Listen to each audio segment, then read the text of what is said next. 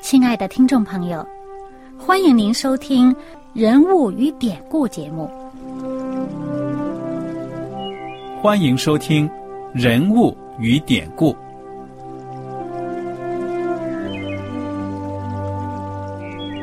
听众朋友们，当你读圣经的时候，不知道有没有过这样的想法？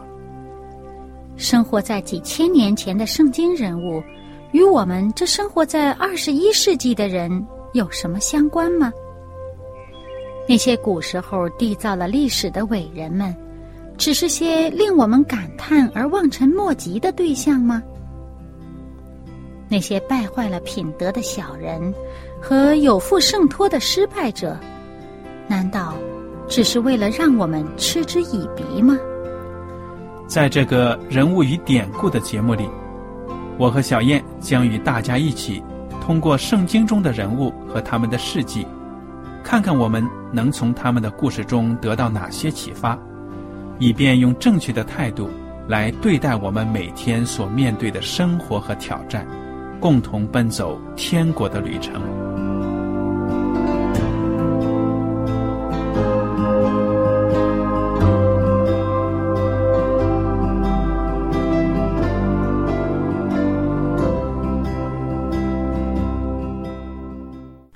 听众朋友们，你们好，我是艾德，我是小燕，大家好。很高兴又能跟您坐在一起来研究圣经当中的人物与典故。我们上一讲呢已经学习完了但以理书的第八章，但以理书的第八章呢又讲到了但以理看到了异象。那么当中呢还提到了一个数字，就是两千三百日。这个两千三百日呢？圣经说了，这个第八章十四节，天使呢就对但以理说了：到两千三百日，圣所就必洁净。然后呢，第二十六节，天使又讲了，所说两千三百日的意象是真的，但你要将这意象封住，因为关乎后来许多的日子。哎，但以理呢？为这个数字呢，其实是非常的困惑的，对不对呀？嗯。那么他见了这个波澜壮阔的意象呢之后，身体也是感觉到不舒服。哎呀，惊心动魄的意象。我们跟大家讲了，说这一讲呢，我们来分析分析两千三百日代表着什么。首先呢，我想请大家呢再看一看这个但以理书的第九章，因为。但伊里在见了异象之后呢，身体非常的不舒适，说他昏迷不醒啊，病了数日，然后呢才起来，正式的工作，料理王的事务。那么第九章呢，就描写到了但以里，他现在已经年纪很大了，对不对啊？嗯，因为他年轻的时候被巴比伦帝国的军队呢俘虏到了巴比伦。那么现在呢，已经快七十年的时间，已经改朝换代了。对呀，那么巴比伦已经没了。哎，对。那么但以里呢，就想到了，哎呀，我们这个多灾多难的民族啊，百姓不听话，现在上帝惩罚我们。按照耶利米先知的预言呢，我们是要被俘虏七十年的。那眼睁睁的这七十年就快到了。有什么迹象表明，这这些波斯人呢，会让我们回到我们的耶路撒冷去呢？回到我们的故土呢？嗯，他就非常的为此呢，心事重重。哎，第九章第三节就说了：“我便进食，披麻蒙灰，定义向主上帝祈祷恳求。”进食祷告。对呀。因为这个真的是关乎他的百姓的事情。哎呀，在异国他乡生活了七十年，我想呢，很多以色列人都已经习惯了当地的生活了。但是他们呢，也是非常的渴望回到故土的。而且历史证明呢，上帝用这七十年，这以色列人呢，在当中学到东西特别多。嗯，他们呢，坚定了守安息的这个。可以说这个信仰，而且呢，从此之后世世代代呢，可以说他们是非常非常的谨汲取，嗯这个教训的。那么但以理呢，我们就来看看他的祷告。我们不能一句一句读了，因为时间的关系呢，我们就把大意呢讲出来。在这个祷告一开始的部分呢，最重要的是什么样的部分呢？一开始呢，他先呃赞美上帝的品格，嗯，上帝是施恩、施慈爱的，嗯但是呢，上帝呢也不会容许这个罪恶的繁衍。对呀、每次祷告的时候呢，要把上帝当得的荣耀归给他。紧接着下来呢，但以理就为自己的百姓、自己的罪呢认罪，认罪悔改。尽管但以理是一个异人，可是呢，他仍然把自己看成罪人的一员。其实就是这样子，我们每一个人呢，凭我们自己根本就不能够称义的，嗯。所以他就替百姓、整个民族一个整体呢，在上帝面前认罪。那么，然后呢，他就呼吁上帝。施怜悯，哎，施怜悯，而且呢，就是纪念上帝跟他们的祖先呢立的约，对不对啊？嗯求主啊，千万不要忘记了我们这些百姓啊！求主呢，把我们可以说呢拯救回到耶路撒冷去。而且他承认说，我们到现在这个地步，遭这样的灾，全是因为我们自己的罪过。嗯哼，上帝对我们所做的是公义的。嗯，对呀。那么，当这个但以理正在祷告的时候，可以说还没有完全祷告完的时候，怎么着啊？加百列这位天使呢，就飞到了他的身边。嗯这是九章二十节之后的部分。加百列奉命迅速飞来了。这个加百列呢，也是但以理在先前的意象当中看到的一位天使。嗯那么加百列来了之后，就把手呢按在他的身上。第二十二节，他指教我说：“但以理啊，现在我出来要使你有智慧有聪明。你出恳求的时候，就发出命令，我来告诉你，因你大蒙眷爱，所以你要思想明白这以下的事和意象。”你说这个读起来多感动人呢？嗯加百列说了：“你出祷告的时候，你刚刚祷告对呀、上帝都已经命令我飞来了。我想这个天使速度是很快很快的。我们都知道上帝的宝座呢在天上，具体什么位置我们不知道。嗯那么离我们很远很远的距离，那但以理祷告一下，这还没多长时间呢，对不对啊、嗯那天使都飞到他身边了，而且你想，我们的念头一动一祷告，上帝就知道。嗯那么，加百列呢就来到了但以理跟前了，把上帝的安慰，还有要赐给他的智慧和聪明呢带来了。嗯，而且让他把这个事情记录下来。对了，那么第二十四节开始呢，这个加百列就讲这话了：为你本国之民和你圣城已经定了七十个期，要止住罪过，除尽罪恶，赎尽罪孽，引进永义，封住异象和预言，并高至圣者。你当知道，当明白，从初令重新建造耶路撒冷。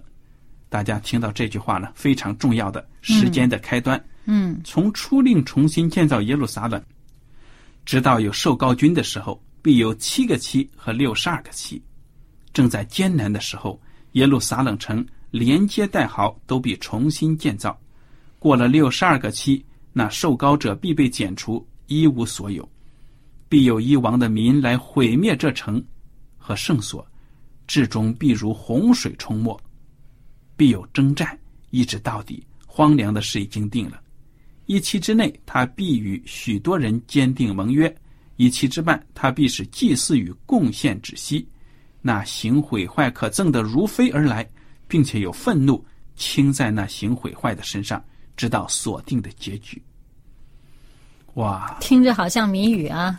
对呀、你看看，这加百列说呢，上帝要我把智慧和聪明呢给你。那么这个加百列接下来讲了这么一段预言，哇，我简直我感觉着呢比先前的意象呢好像更复杂，对吧？嗯，乍听之下不知道他说了这么多数字是哪个是哪个。嗯嗯，如果仔细看的话呢，能分得出来。这七十个七里面呢，分成几节儿。嗯哼，第一节是七个七，嗯，接着呢是六十二个七，然后后面呢还有一个七，对，合在一起一共七十个七。对了，而且呢，他就说最后那一个七里面呢，这个寿高君呢，嗯，他要与多人签订盟约。嗯哼，然后最后这一个期不但是坚定盟约，还最后这一个期还分成两节儿，嗯什么一期之半，对吧？对了，那么我们就来呢，把具体的时间呢讲给大家听。我们相信呢，这七十个期就代表着四百九十年的时间。七十乘以七等于多少啊？四十九七十乘以七，四百九十，对不对？啊，七七十。乘对七七四对了十九，那么四百九十年呢，其实跟这个两千三百日，两千三百日我们已经讲了，这一个日子在预言里面呢，一日顶一年，对吧？嗯。那么两千三百年里面的一部分就是七十个七，而且呢，加百列已经讲清楚了，这七十个七呢是定给你们本国的，嗯。因为紧接着但以理的祷告啊，但以理就在为他们本国本民祷告。嗯上帝说：“我没有忘记以色列百姓啊，你知道吗？这两千三百年当中要发生的事情，刚开始这四百九十年都是有关你们百姓的。而且他还说这个受高君呢，我们就知道这受高君指的是谁，对了，就是基督。嗯哼，对了，好，刚才我们已经读到这个第九章第二十五节的时候呢，就讲到了这个两千三百年的预言，它的开始的时间起止，它这个起始时间就是从初令重新建造耶路撒冷。那么实际上呢，当时这个波斯人呐、他们让这个以色列人回去建耶路撒冷，一共有三个命令的。嗯那么究竟哪一年的应该算为这个开始点呢？其实就是这第三个。为什么呢？这第三个命令呢，是耶路撒冷有了自己的政府，让以色列人呢用他们的律法作为他们统治的基础，而且呢，他们有了自治的权利。嗯这才是真真正正、完全的让以以色列人呢恢复了他们的一个可以说一个作为一个国家的一个尊严，嗯，对了，那么他这个呃，而且呢，还有一个方法呢，就是从基督受难往前推算，也正正好就是那一年。那你这样子推算的话呢，当然也可以。不过人家既然给你一个起始的时间，嗯你就要从这一年往后推。嗯哎，那么这一年究竟是哪一年呢？就是公元前四百五十七年，也就是波斯人呢第三个命令，要重新建造耶路撒冷。我们知道呢，这个加百列说了，从这一年开始呢，一共有七个期和六十二个期，那一共就是多少啊？等于就是六十九个期，对不对呀、七个期和六十嗯六十二个期，对，七加上六十二就是六十九。那么这七个期呢，就是从公元前四百五十七年开始算七年，就到了公元前四百零八年。这一年呢，耶路撒冷城建立起来了，完完全全的建立起来了。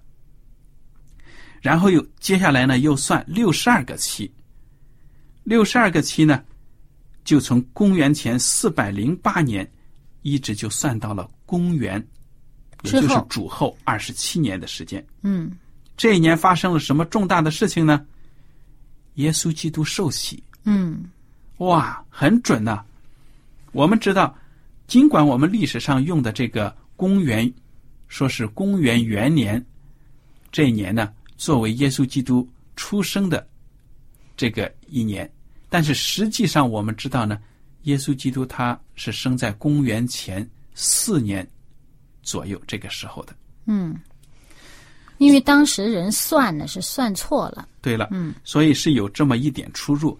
那么基于历史的传统呢，我们一直就沿用这个公元元年，从那个时候呢，一直到现在我们生活的这个年代呢，已经到了二十一世纪了。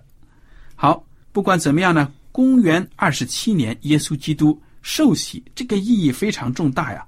他就是那个他出来工作，对，出来传道，受高君至圣者，对不对呀？对，那受圣灵的高嘛，正好他受洗的时候。对了，所以是公元二十七年。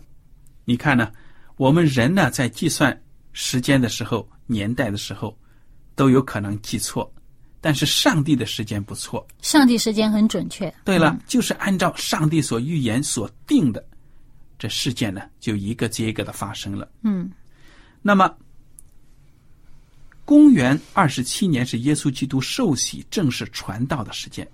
耶稣基督在这个世界上传道，总共才三年半的时间，对啊，不对他？一期之半嘛。哎，对了，从公元二十七年到公元三十四年，七年的时间，嗯耶稣基督呢，就在这七年的中间，怎么着呢？被剪除。对了，被钉了十字架。嗯那么这个果效是非常的大的，对吧？嗯因为耶稣基督他被定了十字架，所以呢，他就除尽罪恶，赎尽罪孽。引进永义。对了，所以呢，这个果效就是第九章二十四节所描写的，嗯止住罪，止住罪过，除尽罪恶，赎尽罪孽，引进永义，嗯非常的重要。嗯，还有这个，他还说呢，一妻之半，他必使祭祀与贡献止息。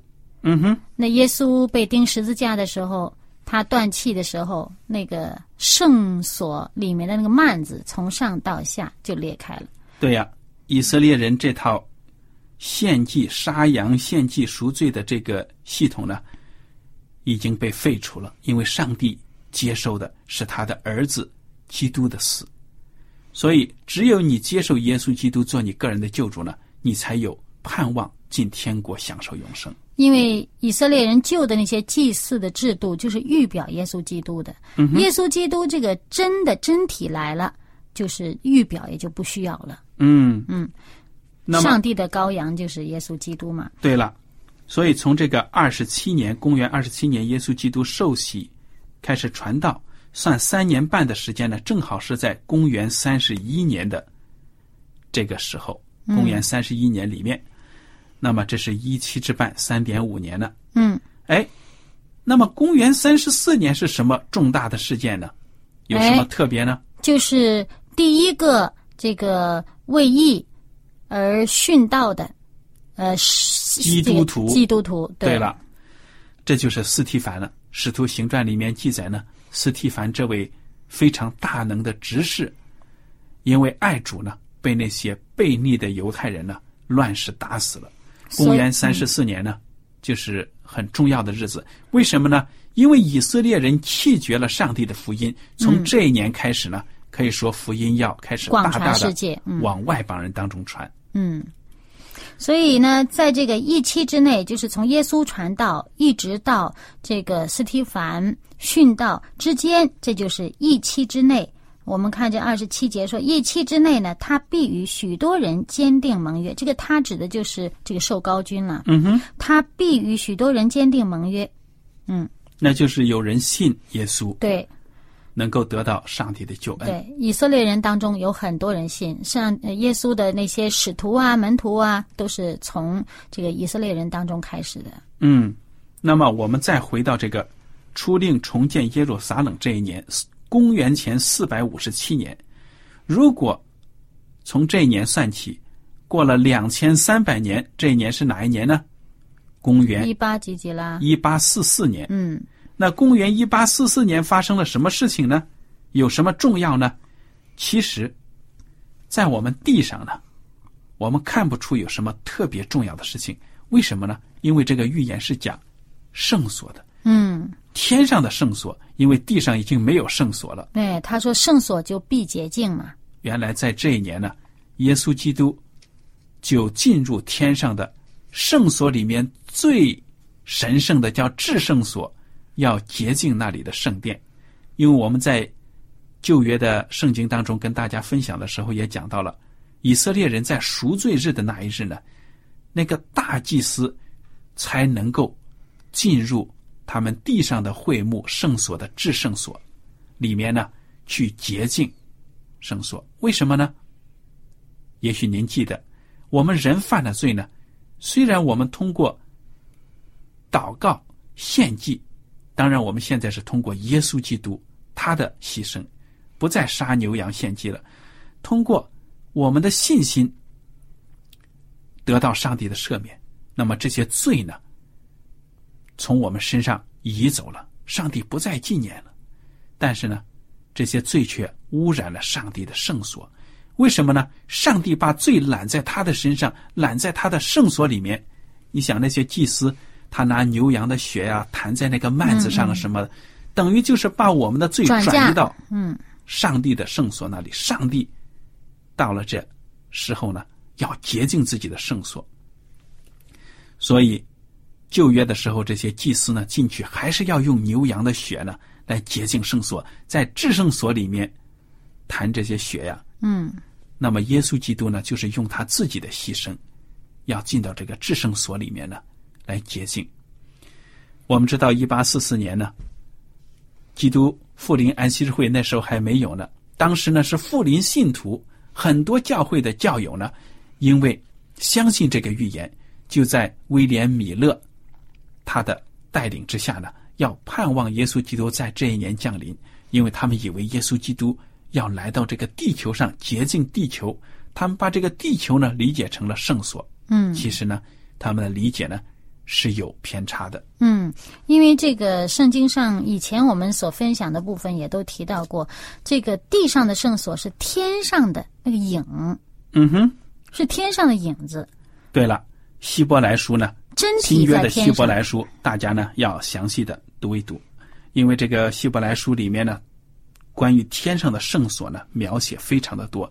耶稣基督在那里的圣功呢，也是讲的很详细的。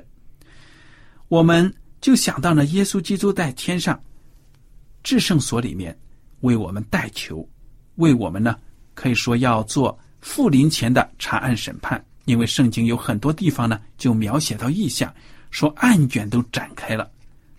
特别是在这个但以理书呢，我们前面所学到的也都看到了。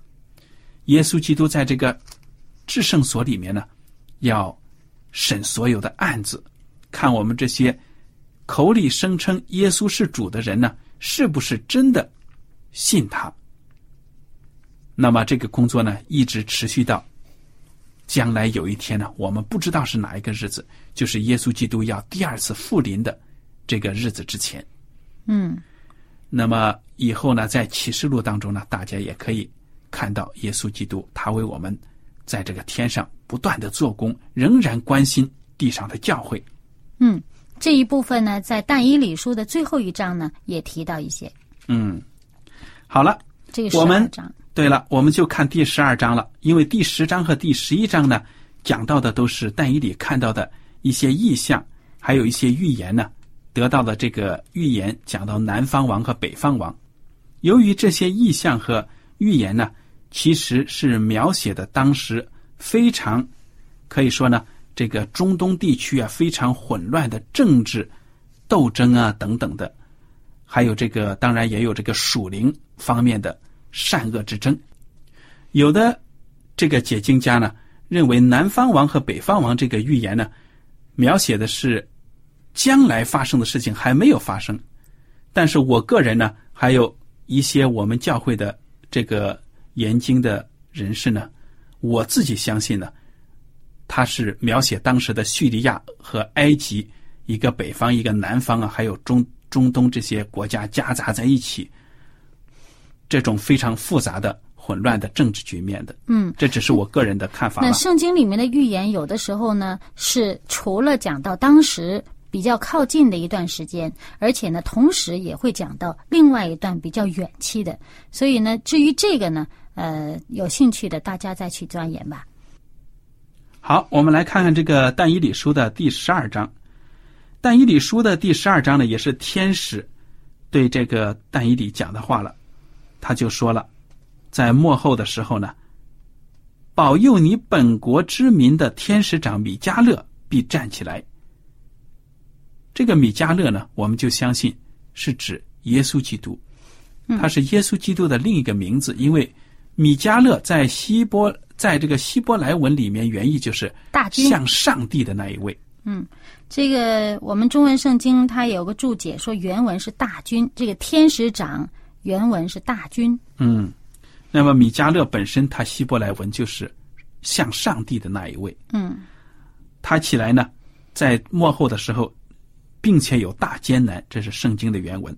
从有国以来，直到此时，此时呢没有这样的。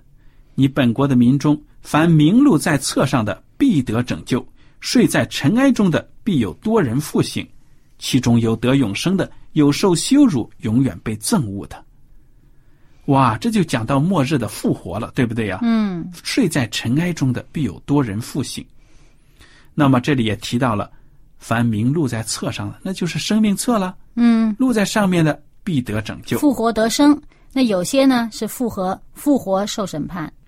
好，我们来看看第三节，天使接着说：“智慧人必发光，如同天上的光；那是多人归义的，必发光如星，直到永永远远。”但以理啊，你要隐藏这话，封闭这书，直到末时，必有多人来往奔跑。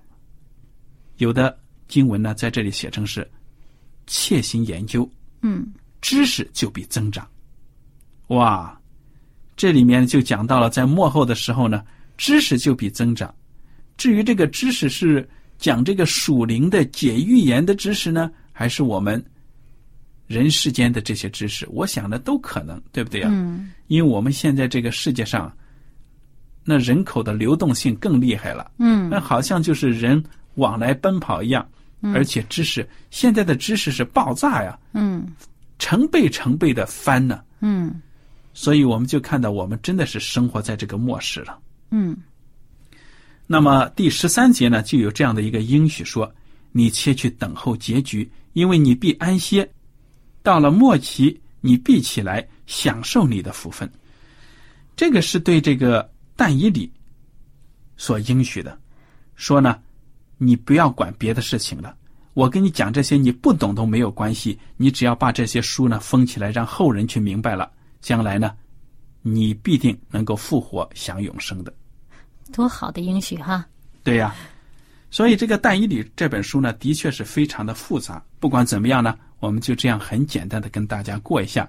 愿大家呢多多的祷告，然后呢研读，从中呢得到属灵的启示。